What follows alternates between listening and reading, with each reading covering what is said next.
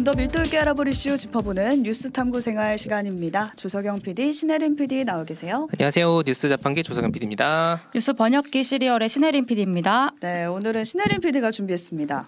네, 어제 신상 공개된 서현역 흉기 남동범 22세 최원종 그리고 최근 대전 교사 피습 사건도 있었죠. 피의자가 20대 남성 A 씨라고 부르겠습니다. 이 두 사람 최근 칼부림 범죄를 저지른 분 사람들인데 이제 범행 원인의 초점이 정신질환으로 모아지면서 음. 국가가 정신질환을 관리하겠다 이렇게 나서고 있어요. 네, 오늘도 동대구역에서 흉기 소지한 사람이 붙잡혔는데 정신질환 치료 이력이 있었다라는 네. 얘기가 나왔죠. 그러니까 이런 범죄가 벌어지면은 꼭 뒤따르는 얘기가 정신질환 이력이 있느냐 그 여부랑 사이코패스 검사를 뭐 진행할 것이다. 이게 뭐 김떡순처럼 합쳐가지고 그렇죠. 계속 네. 나와요. 이렇게 패턴이 되고 있는 것 같은데 맞아요. 아, 이 상황에서 우리가 꼭 짚어봐야 할 부분이 있을 것 같아서 뉴스 탐구 생활 주제로 가져왔고요. 일단 나오고 있는 정신 질환에 대한 사실부터 좀 정리를 해볼게요. 네. 최원종의 경우 2015년에서 2020년 사이에 정신과 두 곳에서 조현성 인격 장애, 성격 장애 음. 혹은 예, 진단을 받았는데 이 조현성 성격 장애는 일단 조현병과는 다른 병이다. 아. 네, 조현성 초기 증상으로 이제 조현성 저- 성격 장애 진단을 받는 경우도 있어요. 음. 근데 아닌 경우도 있고 조현성 성격 장애 자체는 남한테 관심 없고 항상 혼자 지내는 행위를 택하는 어떤 냉정한 성격을 어. 말해요. 제가 그 이제 진단 기준을 가지고 왔거든요. 유튜브랑 레인보우로 보실 수 있는데 이 일곱 가지 기준 중에 네 가지 이상 해당될 때 이제 진단이 돼요. 오. 약- 약간 히키코모리 같은 느낌도 드는데 저도 몇 개가 해당이 저도 되는 사실 느낌이 조금 있네요. 네, 몇개 첫 있는 것 번째가 같기도 뭐 한데. 가족과의 관 계를 포함해서 친밀한 관계를 바라지도 즐기지도 않음. 뭐 항상 혼자서 하는 행위를 선택함 이런 내용이네요. 네, 다른 그렇죠. 사람의 다른 사람의 칭찬이나 비난에 무관심함 뭐 이런 어. 것들. 근데 이게 네 가지 이상 해당하면 진단이 나오는데, 그러니까 고립된 생활에 만족하고 음. 일상의 불편함을 거기서 느끼질 않는 거예요. 어. 그리고 성격 장애다 보니까 그렇죠. 조현병과 달리 약물 치료가 먹히는 것도 아니고 조현병은 어. 완치가 가능한 약물 음. 치료가 아주 잘 먹히는 이제 정신 질환이죠. 어, 그럼 사이코패스처럼 뭔가 일종의 인격 장애인 건데 네, 네, 이게 네. 사이코패스 같은 경우도 뭐 치료가 가능하지가 않다고 그렇죠. 하잖아요. 네. 대신 뭐 후천적으로 환경적으로 어떤 교육을 받고 자라느냐 그게 중요하다 뭐 이런 얘기도 있고요. 네, 실제로 이수정 경기대 범죄심리학과 교수가 김현정의 뉴스쇼에서 네. 그러니까 서현역 사건 얘기하면서 그러니까 조현병 환자들 범행이랑 양상이 되게 다르다 네. 이런 말을 했었어요. 그죠. 조현병으로 인한 범행이라면 보통 우발적인 범행인 그렇죠. 경우가 큰데 이번에는 흉기도 사전에 준비를 했다 그러고 음. 검색도 해봤다 그러고 여러모로 계획된 범행이라는 점이 보여서 그런 얘기가 나오고 있고요. 사이코패스 거- 검사 결과 해봤으니까 이제 맞아요. 좀더 결과 기다려봐야 될 것 같고 다만 피해 망상을 호소했다는 점이 특이점이에요. 맞아요. 이제 음. 경찰에 의하면 나를 해하려는 스토킹 집단이 있는데 거기 서 있는 사람을 살해하고 이를 통해 이 집단을 알려야 된다는 음. 망상에 빠졌다는 진술을 했다는 거죠. 그래서 이게 진짜 망상이었고 이것 때문에 범행을 했다고 하면 그리고 또 여기 최근 3년간 정신과 치료를 받지 않았다라는 조사된 점까지 봤을 때 조현성 인격 장애 진단 당시 정말로 조현병 초기 단계였거나 아. 아니면 제때 치료를 못 받아가지고 조현병으로 악화됐을 가능성도 있다 이렇게. 전문, 전문가들이 보고 있는 그 거죠. 뒤로 약물 치료를 못 받은 상태고 네. 정리하면은 조현병 같은 치료가 가능한 정신증인지 네. 아니면 사이코패스 같은 인격 장애인지 이건 아직까지 모른다는 거네요. 그리고 정도도 아직 모른다는 거죠. 음. 그죠. 그리고 한편 대전 교사 사건 피습 사건 같은 경우는 그 피의자 A 씨가 2021년에서 음. 22년 조현병 진 단을 받은 적이 있어요. 음. 실제로 있고 이- 이쪽은 이사 의사로부터 입원을 해라고 권유를 그렇죠. 받았는데 제대로 치료를 안 한 걸로 확인이 됐죠. 근데 A 씨는 이게 동기가 있었다. 학창 음. 시절에 안 좋은 기억이 있어서 음. 범행했다고 주장을 했었는데 A 씨의 이제 부모가 이거 망상이다라고 진술한 어. 걸로 알려져 있고요. 경찰 조사상 지금 아직까지 피해 교사랑 정말 원한 관계가 음. 없는 걸로 보여지고 있기 때문에 이 망살이, 망상인 활- 확률이 좀 높기는 해 어. 보입니다. 네, 프로파일러 붙었다고 하니까 아마 네. 결과 나올 것 같고요. 근데 이제 그저께 8월 6일이죠. 대한조현병 학회가 성명서를 냈어요. 음. 근데 여기서 뭐라고 하냐면 망상이 있다고 해서 모두 조현병인 것은 아니고 음. 또 피해 망상에 영향을 받은 범죄라 하더라도 그 망상이 망상은 일반 인구의 7%에서 관찰이 되는 현상이기도 하고 음. 또 조현병이라고 해도 조현병 때문에 범죄를 일으킨 건지 아닌지를 더 살펴봐야 그렇죠. 된다. 이런 게 이제 의학계 설명이고 무엇보다 이런 너무나 빠른 단정이 음. 조현병 환자 와 가족이 치료를 더 기피하게 하는 결과를 낳을 수 있으니 좀 자제해 달라 어. 이렇게 말을 했어요. 그러니까 오히려 역효과를 부를 수 있다는 그쵸, 거예요. 그쵸. 그러니까 조현병 진단을 받거나 혹은 내가 뭐 치료를 받고 있다고 하더라도 그러면 잠재적 범죄자로 사람들이 볼 거 아니에요. 네, 그러니까 네. 확진 받기도 꺼려지고 치료 받기도 꺼려지는. 그렇죠. 그렇죠. 이제 뭔가 이렇게 단정하거나 음. 확률을 아- 아무리 높아도 음. 너무 그렇게 이제 정신질환을 강조하는 게 좋지는 않다는 거죠. 음. 이 측면에서 제가 주말에 뉴스를 보면서 약간 소름이 조금 돋았던 부분을 이제 말씀드리려고 하는데 3일 저녁에 서현역 사건이 있었잖아요. 그리고 4일 오전에 대전 사건이 있었어요. 근데 4일 저녁 6시에 정부가 이제 발표를 합니다. 하루 만에 정신질환 TF 음. 가동한다 이런 식으로 발표를 그쵸. 하거든요. 어. 복지부랑 법무부랑 협업을 해서 정신질환 관련 제도를 손보겠다는 건데 지금은 정신질환 TF 이렇게 부르고 음. 있지는 않은 것 같은데 어쨌든 지금 관련 TF가 고- 구성이 됐고요. 근데 저는 이제 이렇게 용어 이게 보도 자료였을 거잖아요. 이렇게 용어가 어찌도 이렇게 신속하게 그리고 음. 딱 정신질환이라고 명명해서 이름 붙여서 만든 건지 좀 의문이 들었던 게 이런 얘기들을 모르지 않았을 거거든요. 그러니까 조현병 환자가 적절한 시기한테 시기에 이제 치료를 받으려면 이런 편견 문제부터 해결해야 그렇죠. 된다는 거, 음. 그리고 이 병, 병원을 잘 찾을 수 있는 분위기를 그렇죠. 형성해야 된다는 거, 그래야만 사회가 바뀔 수 있다는 거를 계속 누누이 얘기를 해왔는데 나올 때마다 네, 전문의들이 항상 얘기를 해왔는데 이 정부의 타이밍이나 네이밍이 너무나 당연하게 이렇게 이제 어떤 특정 국민을 마치 잠재적 범죄자로 낙인을 하는 것처럼 만들었냐. 그렇죠. 네, 이 부분이 좀 아쉬웠어요, 많이. 그러니까 이런 네. 사건이 나자마자 생긴 TF 이름이 정신질환 TF니까. 네.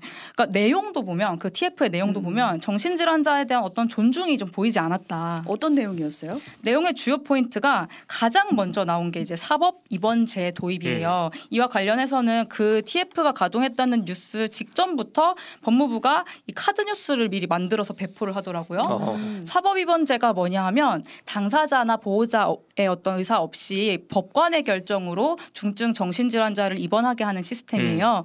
그러니까 6년 전에 정신건강복지법이 시행이 되면서 각 그 강제 입원 조건이 조금 까다로워졌거든요. 이제 전문의 두 명의 소견이 일치해야 되고 친족이나 배우자 중 두 명이 동의를 해야 음. 되고 음. 조금 까다로워졌는데 지금 이제 가족도 많지 않은 상황에서 그렇죠. 1인 가구가 증가를 했고 이제 그그 부담을 가족이 감당하기 힘든 상황에서 해외 사례도 있다, 있으니까 이제 이런 사법 입원제 법관이 존- 결정하는 시스템 음. 손보로 손보겠다 뭐 이런 내용이에요. 그러니까 얼핏 보면은 의사들 권고랑 일치하는 부분이 있을 수도 있다. 네, 음. 있을 수 있죠. 그러니까 환청이나 피해 망상 같은 게 약물 만 그렇죠. 복용을 하면 정말 좋아지는 거고 특히 조현병의 경우 딱 그 어떤 급성기에 음. 조기 치료를 하는 게 중요하니까 적정한 시기에 입원 치료를 하는 건 되게 뭐 필요할 수 있고 그쵸, 실효성이 그쵸. 있다고 보여져요. 다만 전제 조건이 있다고 의사들이 말을 하거든요. 전제 조건이 뭔데요? 인플한 거죠. 입원을 쉽게 시킬 수 있으면 뭐 하냐 병상이 없는 아. 이거 없다 그러죠. 없어요? 정신병원 전체 병상이 급속도로 줄고 있대요. 음. 2017년에 6만 7천이었는데 2023년엔 5만 3천 병상으로 급감하고 있고 대학병원 병상도 10년간 1천 병상이나 줄었다고 하고 오. 그러니까 진료 수가가 낮다 보니까 종합병원들이 이제 폐쇄병동을 없애거나 줄이고 좀 아. 열악한 곳들만 남고 뭐 그런 식인 건데 돈이 안 된다는 얘기네요. 이게 저희 지난 5월에 온유안에서 이런 얘기 했던 거 기억나세요? 서울에서 마- 가장 많이 늘어난 병원이 그렇죠. 그렇죠. 정신병원. 정신과. 정신과였거든요. 네. 그리고 실제로 많이 늘고 있고 그 앓고 있는 병이 정신과는 많이 네. 늘어났는데 유지에 돈이 많이 드는 병상, 정신과 병, 음. 정신 음. 폐쇄병동은 완전히 반대인 거죠. 게다가 이제 판사가 만약에 입원 명령을 내렸어요. 그러면은 어디에 입원시킬 그렇죠. 거냐는 거예요. 민간 병원에 그러니까 시킬까요? 민간 병원은 코로나 병상도 그때 안 받아줘가지고 난리였는데. 그러니까요. 음. 그러니까 그거를 비용은 어디서? 국가가 내주나? 그렇죠. 러니까 이런 얘기가 아무것도 없는 상태에서 사건이 하- 일어난 지 하루 만에 정신질환 TF 이렇게 사법 위반죄 음. 이렇게 얘기를 하는 게 이게 이게 공감 능력이랑 현실 감각이 많이 잘- 떨어지는 것 같다. 그러니까 지금까지 나왔던 대책들을 다 아는데 왜 그러느냐라는 그렇죠. 것도 일단 의문이 하나 있고 사실 사법 위반죄 자체가 국가가 특정 질환을 앓고 있다는 이유로 국민을 구속하는 그러니까 그쵸. 감옥에 입-. 그 들어보는 거의 크게 다를 바가 없기 때문에 네. 일각에서는 상, 삼천교육 때 부활하는 거 아니냐 음. 이런 얘기도 네, 나왔어요. 네. 그러니까 폐쇄 병동이 이제 거기에 들어가는 거잖아요. 그렇죠. 나올 수 없는 그런 상황인 건데 이게 그래서 상당히 진중하게 신중하게 그렇죠. 접근을 할 수밖에 없는 제도거든요. 그래서 이를 지적한 이제 경향신문 기사를 제가 가져왔는데 여기서 이렇게 한상희 구- 건국대 법 이학팍 전문대학원 교수가 말을 합니다. 법무부가 대응책으로 사법 입원 제도를 거론하는 것은 정신 상태가 나쁘면 비슷한 범죄를 일으킨다라는 전제를 두고 있는 거다. 하. 음. 이거는 정신질환자를 집단 혐오하는 거나 그렇죠. 다름없다. 이렇게 말을 하고 있고요. 이용혁 건국대 경찰학과 교수도 사법 입원죄는 흉기난동 문제의 본질과는 멀다. 정신질환 기록이 없는 신림동 사건 피의자, 신림동 사건 있었잖아요. 조선. 이거는 이제 사이코패스 검사 결과가 높게 나왔는데 이게 아예 진단이 없었었기 때문에 사법 입원 대상 도 아니라는 그렇죠. 거예요. 그 서현역 사건 같은 경우에도 피의자가 나 사회를 나를 무시해 이렇게 생각을 음. 가졌다는 이유로 암- 그때 뭐 사법 입원죄가 있었다면 전문의와 법원이 그 입원 대상으로 인정을 했을까 가능성이 음. 낮다고 본다. 실제 이게 전문가들. 지적이죠. 그러니까요. 근데 그래도 가만히 있을 수 없고 오히려 이런 내용에 대해서 동의하시는 분들도 분명히 또 있을 거예요. 네. 왜냐하면 국가가 나서서 정신질환을 가진 사람들 중에 뭐 치료를 받지 않거나 뭔가 그런 치료를 미루는 사람들을 관리해야 된다 쪽에 의견을 더하는 분들도 있을 거란 말이에요. 네. 그럼 뭔가 국가 차원에서 정신질환을 관리할 방안을 찾아야 되는 건데 그게 뭐가 있을지 궁금해요. 그러니까 아까 병상 문제 해결해야 되는 음. 부분이 있을 테고요. 이게 결국에는 비용 문제잖아요. 음. 그러니까 정신질환 치료, 관리, 연구에 투입되는 재정이 너무 열악하다고 합니다. 음. 그래서 그 의사들이 말을 하는 건데 조현병이 특히 이제 주요 질병에 비해서도 특히 열악하다고 해요. 이게 오히려 심각한 국가가 시- 이제 저지르는 차별이다라고 음. 하는 게 그렇죠. 조현병 학회 주장이에요. 그러니까 지난 6월에 저희 정유정 사건 얘기하면서 이 얘기 많이 했는데 다시 한번 말씀을 드리면 우리가 잊지 말아야 할 조현병에 대한 중요한 사실 첫 번째, 폭력성이 있는 조현병 환자는 드물고 있어도 치료를 받고 있으면 안전하다. 다만 두 번째, 심각하게 진행되고 관리되지 않으면 범죄 확률이 좀 높아진다. 그렇죠. 음. 그래서 공적 개입이라는 게 필요한 거고 꼭 해야 되는 거고 음. 음. 그 안인득 진주 방화 사건 같은 경우는 조현병 때문이었잖아요. 이거는 사건 이후 국가의 방치 정황이 세부적으로 드러나게 되면서 피해자 유복, 유족의 일부가 오히려 국가에 손해배상 소송을 걸었다는 얘기도 음. 그때 맞아요. 전해드렸거든요. 왜 관리 안 했냐? 이게 상징적인 네. 결과를 낼 수 있다는 이유로 그 소송을 했죠. 그죠. 그러니까 생각해 보면 암센터, 아토피 센터 뭐 이런 게 있잖아요. 음. 그렇듯이 조현병 센터 같은 어떤 거- 그런 그런 거를 거점 의료기관에다가 설 치를 하고 음. 조기에 집중 치료를 받을 수 있게 설립해서 운영하고 지원할 필요가 있다는 거죠. 음. 그러니까 이제 사실 지금 보면은 조현병이나 망상장애 환자 8명 중에 1명.